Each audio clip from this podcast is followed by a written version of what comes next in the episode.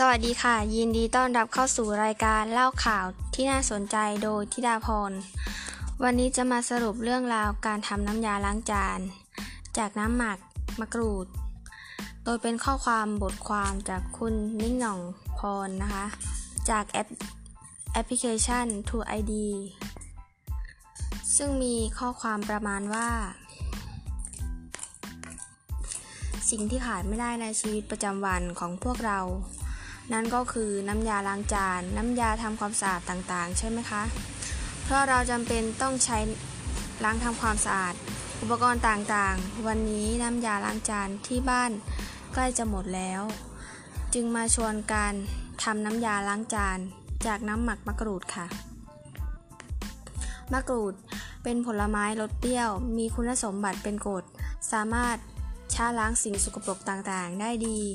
ที่บ้านมีต้นมะกรูดอยู่สี่ต้น เมื่อออกผลเยอะๆ เลยหาวิธีการจัดการว่าจะทำอย่างไร กับมะกรูดเหล่านี้ดี จึงได้ศึกษาหาวิธี การทำน้ำหมักหมักมะกรูด และวิธีการทำน้ำยาล้างจานจากน้ำหมักมะกรูดค่ะ มาเริ่มกันเลยนะคะ วิธีทำน้ำยาล้างจาน น้ำหมักมะกรูด อุปกรณ์ก็มี N70 1กิโลกรัม เกลือ 1 กิโลกรัม น้ำสะอาด 10 ลิตร น้ำหมักมะกรูด 1 ลิตร ถังพลาสติก ไม้พายสำหรับกวน มีขั้นตอนดังนี้นะคะ 1. ค่อยๆ ละลายเกลือกับน้ำสะอาดที่เตรียมไว้ ละลายใส่ขวดพลาสติก แยกไว้เวลาจะใช้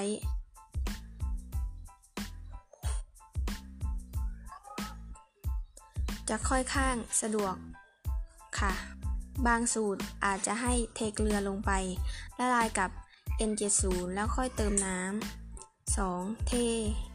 N70 ลงถังพลาสติก 3. ค่อยๆ เทน้ำเกลือที่เตรียมไว้ ลงกวนกับ M N70 กวนจนเข้ากัน 4. เทน้ำหมักมะกรูดลงไป ค่อยๆ กวนจนเป็นเนื้อเดียวกัน เช็ดดู เช็คดูความหนืด ถ้ายังไม่หนืดก็สามารถเติมเกลือลงไปได้ค่ะ 5. พักไว้ให้ฟองยุบก็ต้องใส่ขวดเพื่อความสะอาดในการนำไปใช้ค่ะ ซึ่งก็เป็นอันเสร็จสิ้นขั้นตอนการทำน้ำยาล้างจานจากธรรมชาติ ปลอดภัยไร้สารเคมี และประหยัดอีกด้วย ตั้งแต่ทำน้ำยาล้างจาน ใช้เองที่บ้านก็ไม่ได้ซื้อน้ำยาล้างจานอีกเลย แถมยังได้เอาไปฝากเพื่อนบ้าน ให้ไปทดลองใช้อยากอยากบอกว่า น้ำยาล้างจานที่เราทำเองล้างแล้วสะอาดกว่ายี่ห้อดัง ๆ อีกนะคะ